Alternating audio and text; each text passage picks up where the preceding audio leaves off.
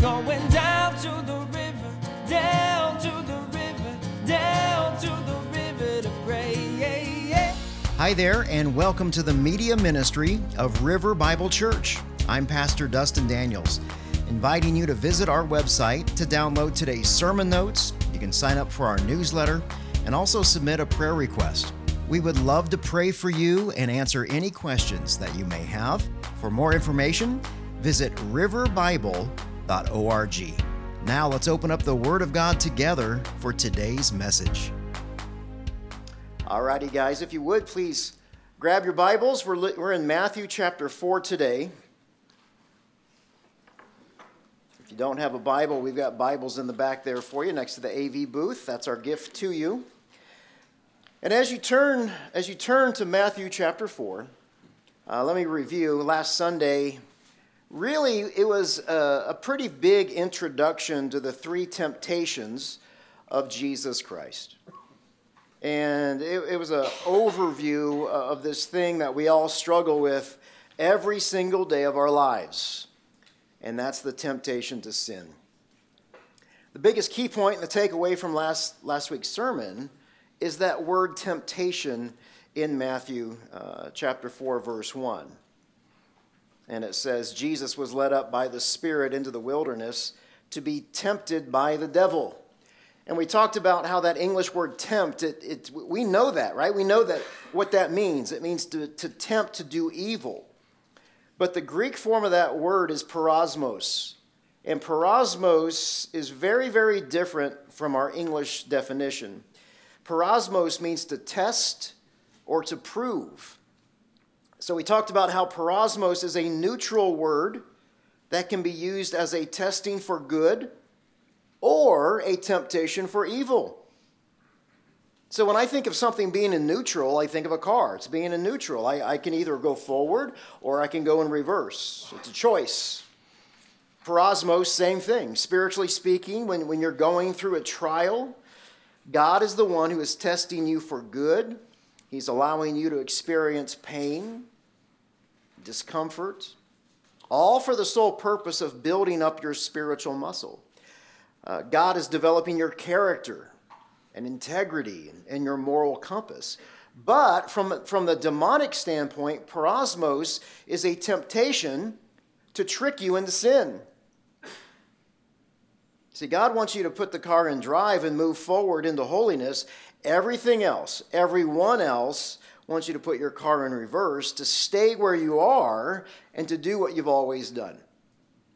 So, dear friends, if you, if you can really grasp this concept of, of biblical trials and, and biblical temptations and tests, this idea of peirasmos, it will change your life.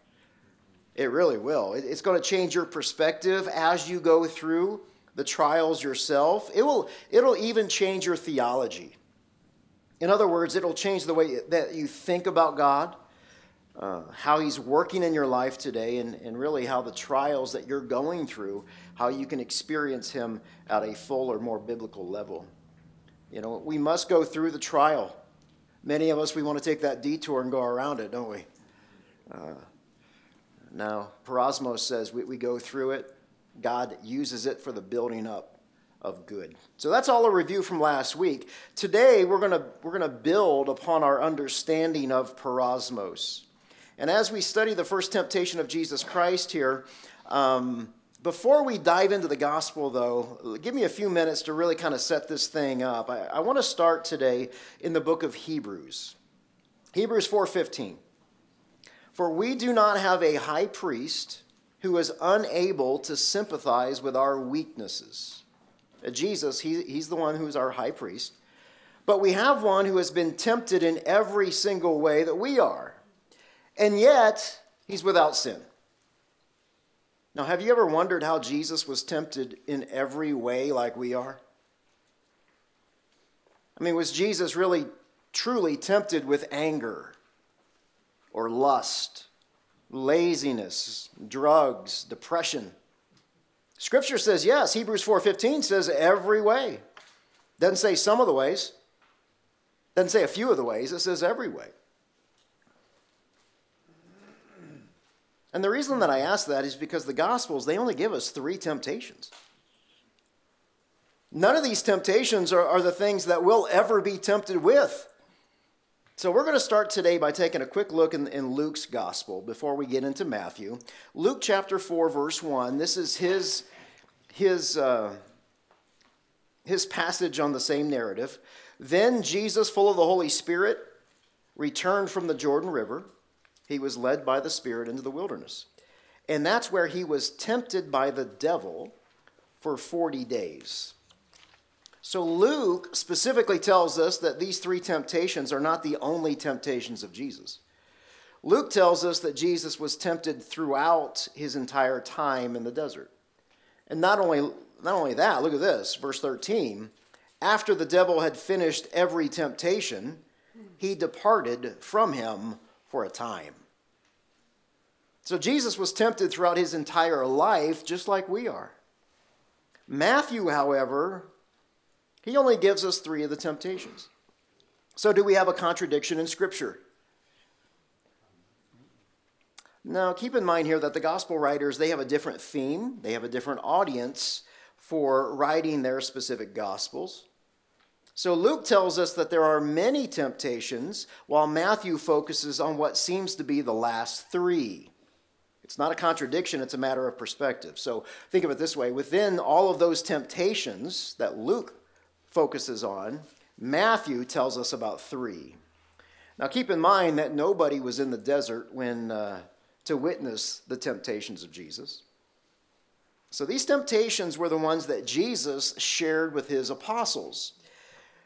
Now, Scripture doesn't say how many other temptations they were or what they were, but Jesus providing us with these three, that means something. There's a reason that Jesus selected these specific temptations with all of us. And the reason Jesus chose three temptations is that they are, these are the, the temptations that are representative of every other kind of temptation.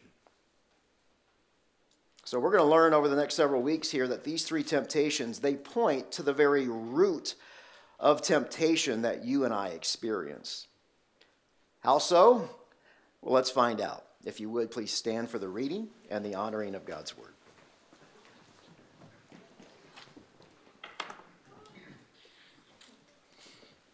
I'm going to start in Matthew chapter 3, verse 16, to give us uh, the context here.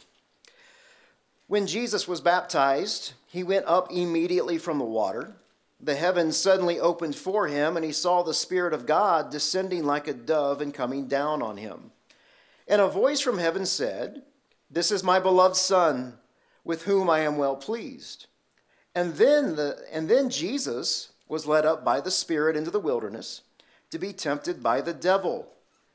After he had fasted 40 days and 40 nights, he was hungry. And then the tempter approached him and said, if you're the Son of God, tell these stones to become bread. And Jesus answered, It is written, Man must not live on bread alone, but on every word that comes from the mouth of God. Then the devil took him to the holy city, had him stand on the pinnacle of the temple, and said to him, If you're the Son of God, well, throw yourself down, for it is written he will give you his, his angels orders concerning you. And they will support you with their hands so that you, you're not going to strike your foot against a stone. And Jesus told him, It's also written, do not test the Lord your God. Again, the, the devil took him to a very high mountain, showed him all the kingdoms of the world and their splendor, and he said to him, I will give you all of these things if you'll fall down and worship me. And then Jesus said, Go away, Satan, for it is written, Worship the Lord your God and serve only him. And then the devil left him, and the angels came and began to serve him. This is the word of the Lord for River Bible Church this morning. Thank you. Have a seat, guys.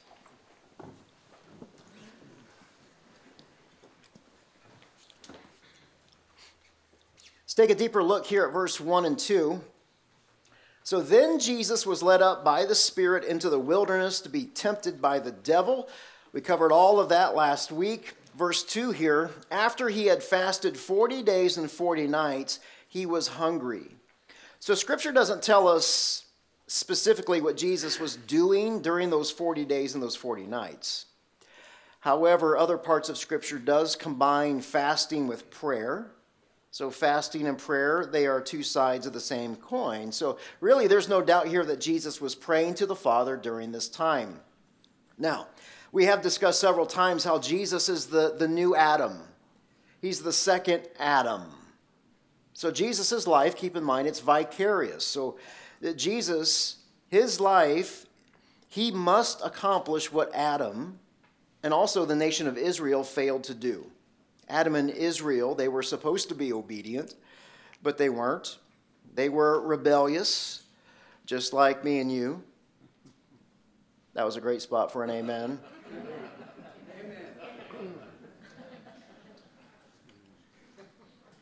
Verse 2. After he had fasted 40 days and 40 nights. So, if Jesus' life, if it represents the nation of Israel as a do over, that number 40 should jump out at us.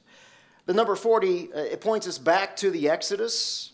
Jesus was in the desert for 40 days. The nation of Israel was in the desert for 40 years. So let's turn there. Let's see what happened. Deuteronomy chapter 8, verse 2. Remember that the Lord your God led you on the entire journey these 40 years in the wilderness. Why did he do that? So that he might humble you and test you to know what was in your heart, whether or not you would keep his commands. So in verse 2, we see the, the comparable Hebrew version of the Greek word peirasmos from last week that, that word test there in, in Deuteronomy 8 2 is nisah, and it means the, virtually the same thing to test, to try, to tempt, to put one to the test. So we see all of this, this kind of testing, all throughout Scripture. God's testing grows his people up into maturity, and at the same time, it's an effort to prevent us, to prevent people from sinning. Verse 3 He humbled you by letting you go hungry, and then he gave you manna to eat, so that you might learn the man, so that you might learn that man does not live on bread alone, but on every word that comes from the mouth of the Lord. Notice here in verse 3 how the test came first for the nation of Israel, and then God intervened to provide some food. So they had to wait for, for the Lord for these provisions. Deuteronomy 8 3, it, it, this is also how Jesus responds to Satan's temptation. And we're going to see that here in a minute. So back to verse 2, Matthew 4 2. After he had fasted 40 days and 40 nights, Luke's gospel tells us that Satan was tempting Jesus the entire time. And, but what Matthew does here in verse 2 is very, very interesting. Matthew focuses on what seems to be the last three temptations. And we see this in how Matthew writes the narrative. Matt repeatedly says this He says, then or again, then again, then again, after each temptation, suggesting that these three temptations, the last three temptations, and they're all in chronological order. So back to verse 2. After he had fasted 40 days and 40 nights, he was hungry. Now, I don't know about you guys, but uh, that sounds like a pretty big understatement to say that Jesus was hungry after fasting for more than a month. Also, notice how specific Scripture is here. He says 40 days and 40 nights. And I point that out because there are many religions to where people will fast during the day, but then they will gorge themselves with food at, at night. And then they will fast during the day again. Jesus didn't do that. He didn't eat anything for 40 days and 40 nights. He didn't even eat bugs and, and wild honey like John the Baptizer. Now, last Sunday, we also discussed the difference between Adam in the Garden of Eden and also the new Adam, Jesus, in the Judean desert. So we're, going to see that correlation here in verse 2 as well. As you'll remember, the serpent came to Adam and Eve, their stomachs were full. Adam and Eve, they weren't even hungry when they were tempted to eat that piece of fruit, and they still ate it. On the other hand, the devil came to Jesus. He's on the verge of starvation because for 40 days, well, 40 days is about the longest time a, a human can fast without permanent bodily harm. So I'm told. I haven't done this. Uh, science tells us this, right? Research tells us this. Now, if you've, if you've ever fasted, you, you know that there are some hunger pains when you fast. But around 40 days, there's going to be some new pain. These pains are not because of hunger. These pains is because your body is starting to starve itself. And it was at this point, the point of starvation, where the devil comes to Jesus. But even though Jesus was starving physically, he was prepared mentally and, and spiritually. And that brings us to key point number one for today. Temptation loses its power when we're prepared. Temptation loses its power when we're prepared. In other way, in other words, we could say that the greatest threat to our temptation is unpreparedness. It's us being back on our heels oblivious to what's going on around us. So temptation loses its power when we are prepared. So back to verse 3. It's at this moment the tempter approached him. Then the tempter approached him. So Adam and Eve, think about this, they had each other when they were tempted. The nation of Israel, they were in community when they were tested, but not Jesus. Jesus was isolated, he was alone. And see, it's at this moment, this moment where Jesus is starving and he's physically weak from a, a lack of sustenance. So, in other words, Jesus, man, he's the perfect victim for a roaring, roaming, hungry, demonic lion. And this lion shows up and he says in verse 3 If you're the Son of God, well, Tell these stones to become bread. The context of this verse is not so much that Satan is planting a seed of doubt, although he often does that, but this verse could be translated since you're the Son of God. Since you're the Son of God, just turn these, tell these stones to become bread. Satan knows that Jesus is the Son of God. He does not doubt that. Uh, scripture tells us that in James 2:19. The Apostle James writes this He says, You believe there is one God? Well, that's great. That's great because the demons believe that too, and they shudder. So, all that to say this Satan is not going to get into a discussion here of Jesus' identity. Jesus' identity, that's been made known by the Father. Um, Matthew 3 17. A voice from heaven at Jesus' baptism said, This is my beloved Son, with whom I am well pleased. So the implication here is not whether or not Jesus is God's son, but rather what type of son will Jesus be? Will he be disobedient like Adam? Will he be stiff necked like the nation of Israel? Or will he be perfectly obedient, fulfilling all righteousness? So, what's Satan's agenda here? Matthew 4 3, he says, If you're the Son of God, well, just tell these stones to become bread. Well, it's at this moment, Jesus' physical human body, it's starting to break down. Jesus is getting ready or in the process of starving. Now, there's an easy fix for that. So the devil says, he tempts, he tempts Jesus to satisfy Jesus' human needs, his human desire for food, by simply turning these stones into bread. So, question Where's the sin in that?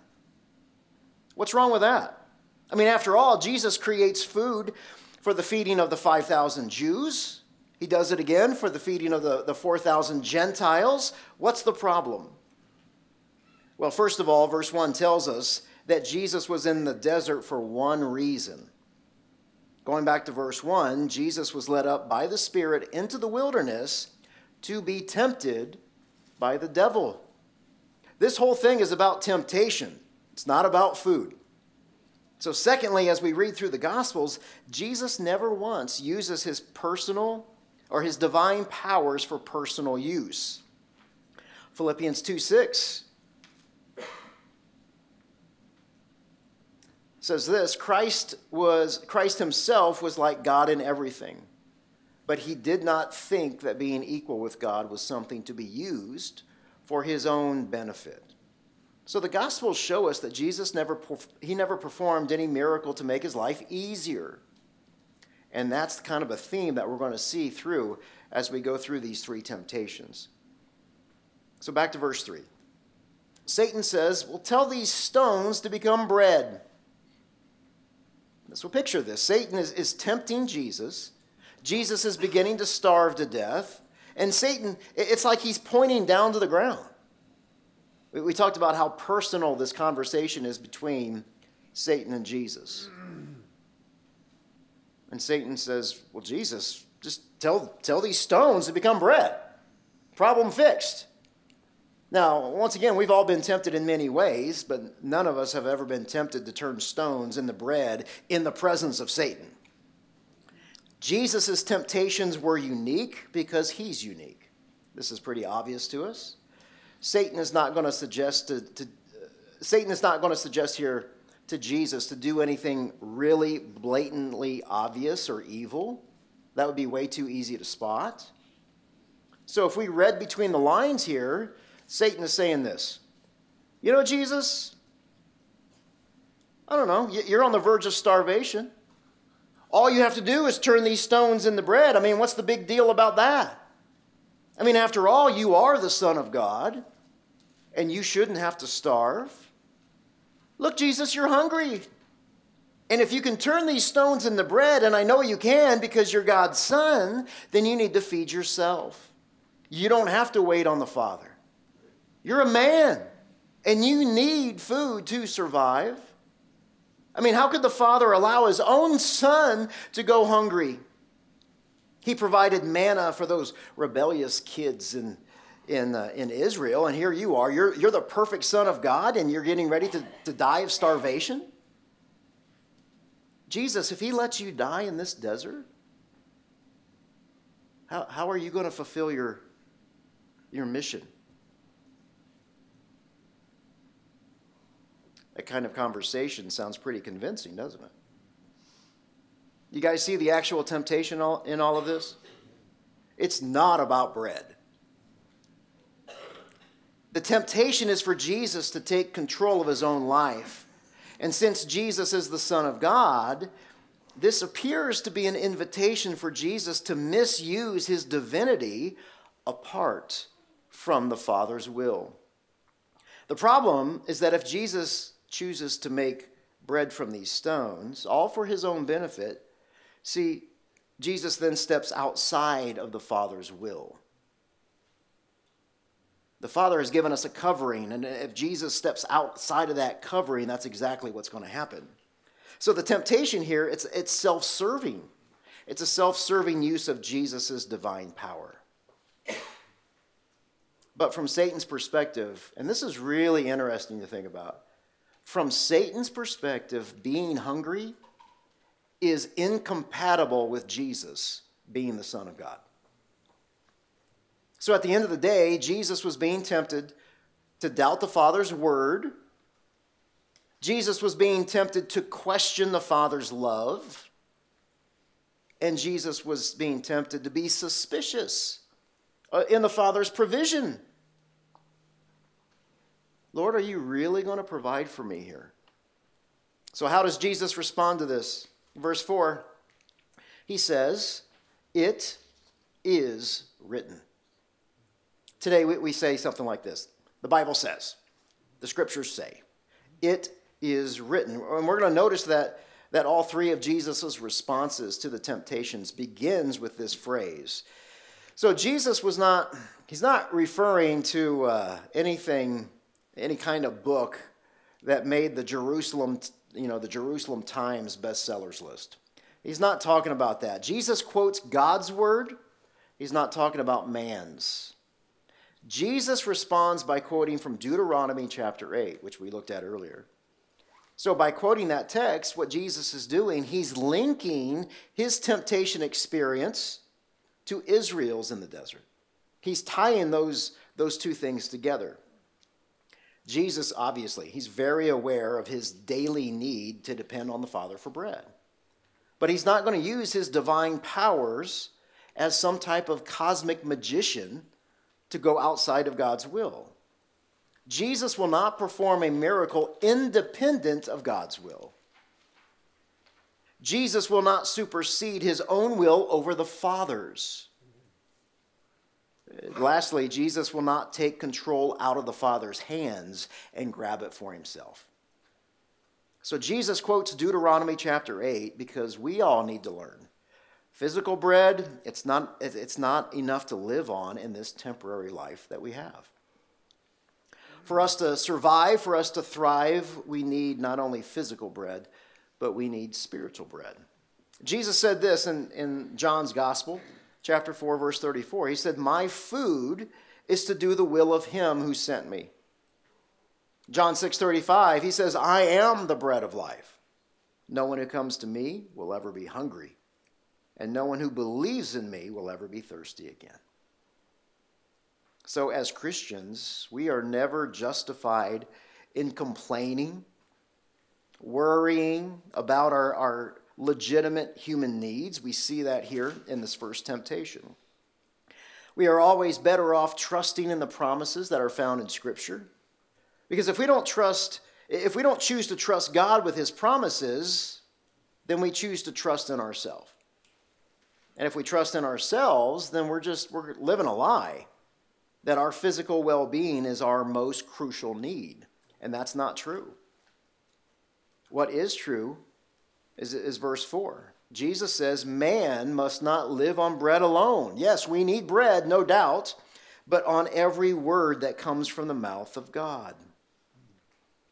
So, Jesus' first word, look at this. I find this so interesting. He's responding to Satan, and he says, Man, man shall not live by bread alone.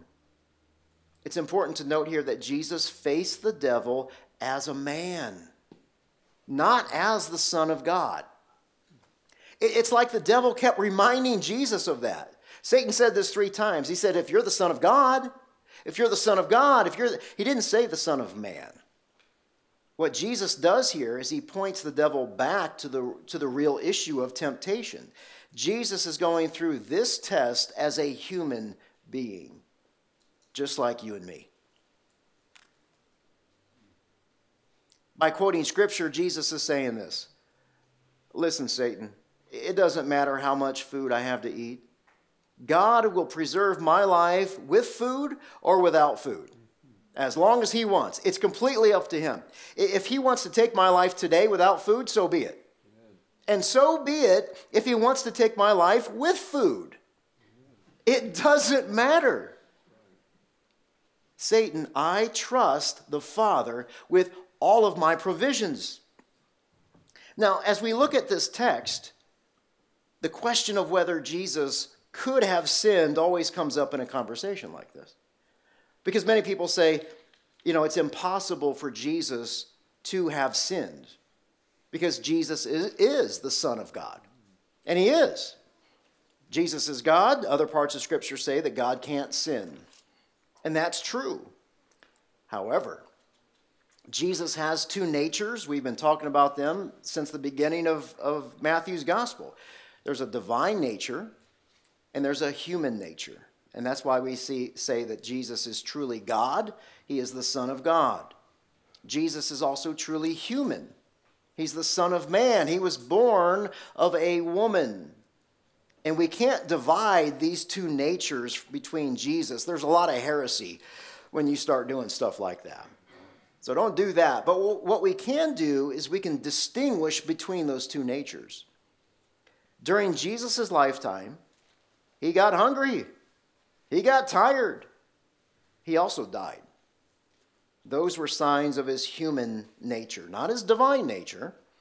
But Jesus, as the Son of God, he doesn't get hungry, he doesn't get tired, and he, didn't, he doesn't die. Jesus' human nature, however, it's a real human nature. all the limitations that go with humanity, just like you and me. So, key point number two here Jesus had the ability to sin, or he's not truly human. Jesus had the ability to sin, or he's not truly human. So, in other words, if Jesus had been incapable of sinning, the temptation in the wilderness, this whole story is nothing but a lie. Jesus was able to resist all the temptations as a man because he not only knew Scripture, but he obeyed it. Now, take note here Satan also knows Scripture, but he refuses to obey it. In fact, Satan is, is the greatest theologian apart from Jesus. Y'all think about that? Why is that? Because to be the greatest deceiver, you have to be a great theologian. You have to know how to take and twist scripture out of context. And we're certainly going to see that next week. As a conservative, Christ centered, Holy Spirit filled, Bible believing church, I think that we tend to downplay Jesus' humanity. We like to focus on Jesus' divinity. Jesus is God, He's our substitute. Amen and amen. amen. But, but if, we, if we focus too much on Jesus' divine nature, we're going to really miss a crucial lesson here. The Gospels teach us this, and that is Jesus lived a perfect human life in complete obedience to God the Father. So, key point number three Jesus is not only the substitution for our sins, but he's the model for our lives because he is truly human. He did everything Adam could not do, he did everything that the nation of Israel could not do. Nothing, think about this nothing supernatural happened as Jesus was being tempted. He endured these temptations as a man, isolated and alone. Jesus overcame human temptation with the same spiritual resources that we have today, and I love this. Key point number four. How did Jesus do this? The power of the Holy Spirit. Matthew 4 1. The same Holy Spirit that led Jesus into the desert is the same Holy Spirit that dwells in you. That, that is, if you're a Christian. And number two, the power of God's Word. So we have two powers here. We have the power of the Holy Spirit, and we have the power of God's Word. Jesus kept saying, It is written. And it's with those two powers that Jesus overcame temptation number one. And dear friends, listen, it's with those, the same, those two same powers as well that you can overcome your temptations. Does that make sense? Yes. Father in heaven, what an amazing narrative for us to, to grasp today. That Jesus, as the perfect Son of Man, use the same two powers that you've given to us today the power of the Holy Spirit and the power of your word. May we not forget that. May we not forget that later today when we're tempted.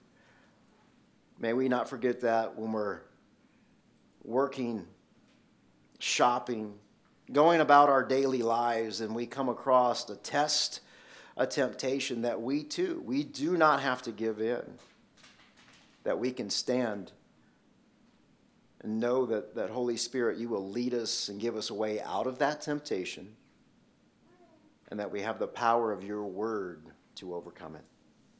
Father, thank you for these two powers, and it's in Jesus' name I pray. Amen.